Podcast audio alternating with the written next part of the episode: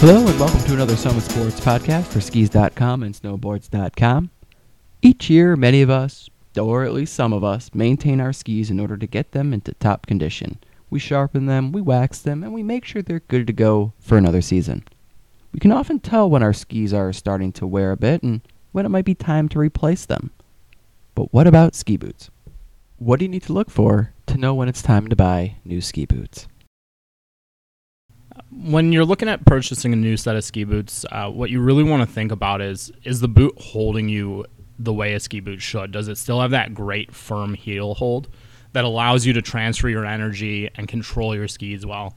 When that heel pocket starts to break down, uh, you really need to consider getting a new set of boots for the control and the performance you'd expect.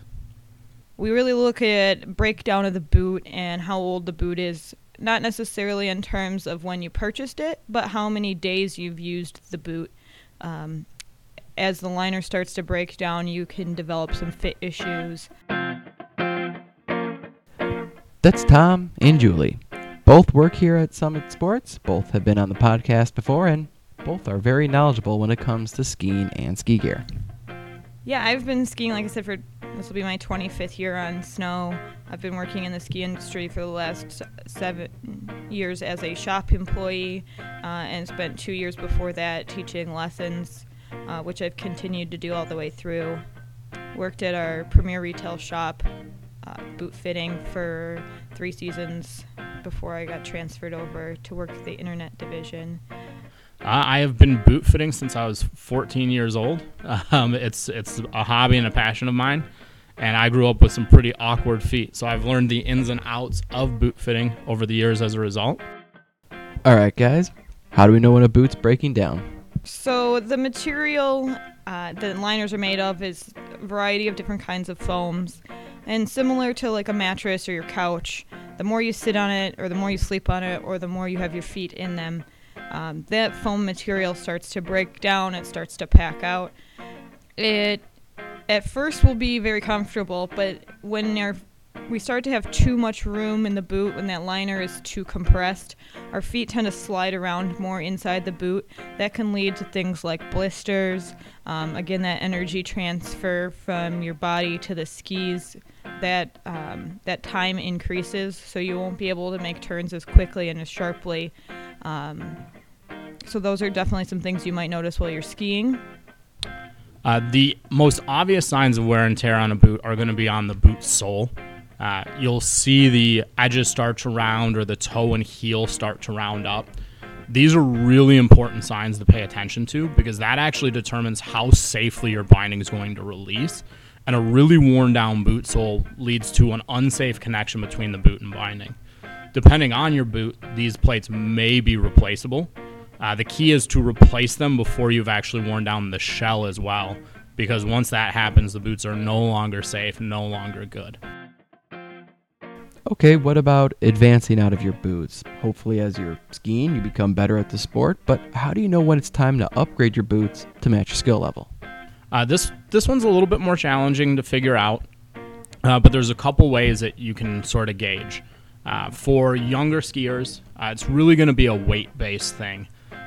As as you grow, as you get taller, or as you get heavier, you absolutely need to move into a stiffer boot. Uh, this is something that holds true even with adults. Um, often, we will put larger skiers in more advanced boots to really support uh, their size.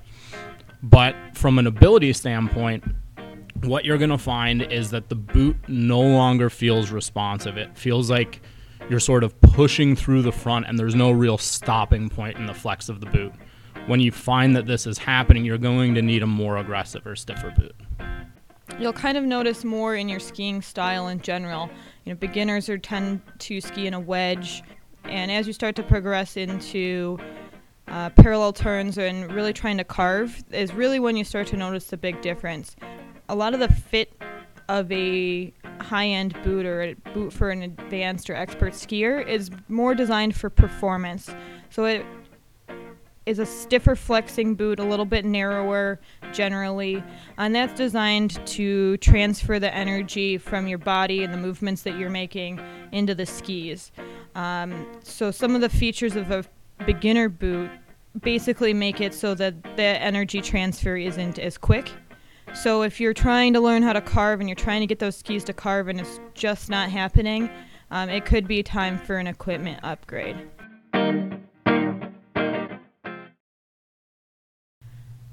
Uh, I buy boots at least every two years. Uh, last year I did 100 days on snow, so I'm in my boots a lot. Okay, not everyone makes it out on the slopes that many times per year. I'm lucky to get five, others average around 15 to 20. How long should our boots last? How many ski days can we get out of them?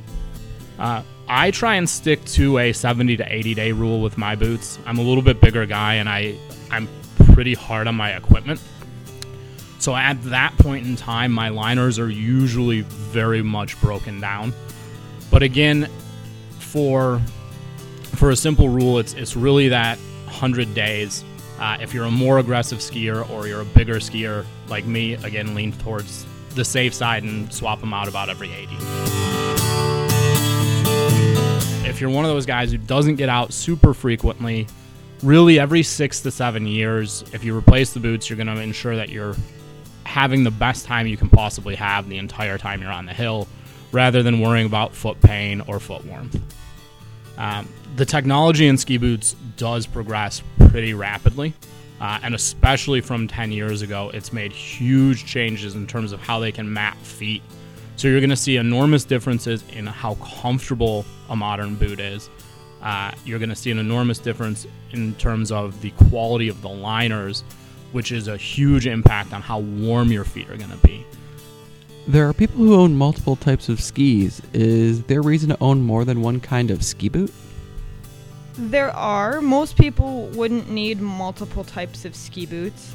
Um, there are boots that are designed for all mountain purposes. There are some that are designed for racing, some for freestyle, and some with a lot of uh, backcountry characteristics for touring.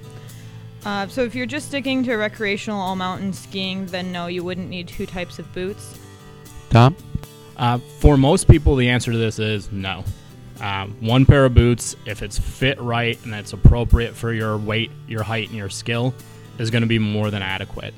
Uh, if you're an absolute gear junkie, um, you may want to have a set of downhill boots for days that you're doing lift operated skiing.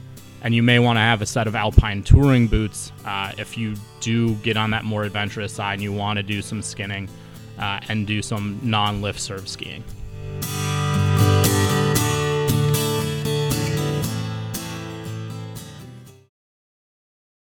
Depending on how frequently you ski, the type of skier you are, and how quickly you're progressing will all determine the frequency in which you should be boot shopping. Check out our blogs on skis.com for more information and also check out the vendor videos regarding the latest ski boots on the market. I'd like to thank Tom and Julie for their expertise, and thank you for listening to the Summit Sports Podcast for skis.com and snowboards.com.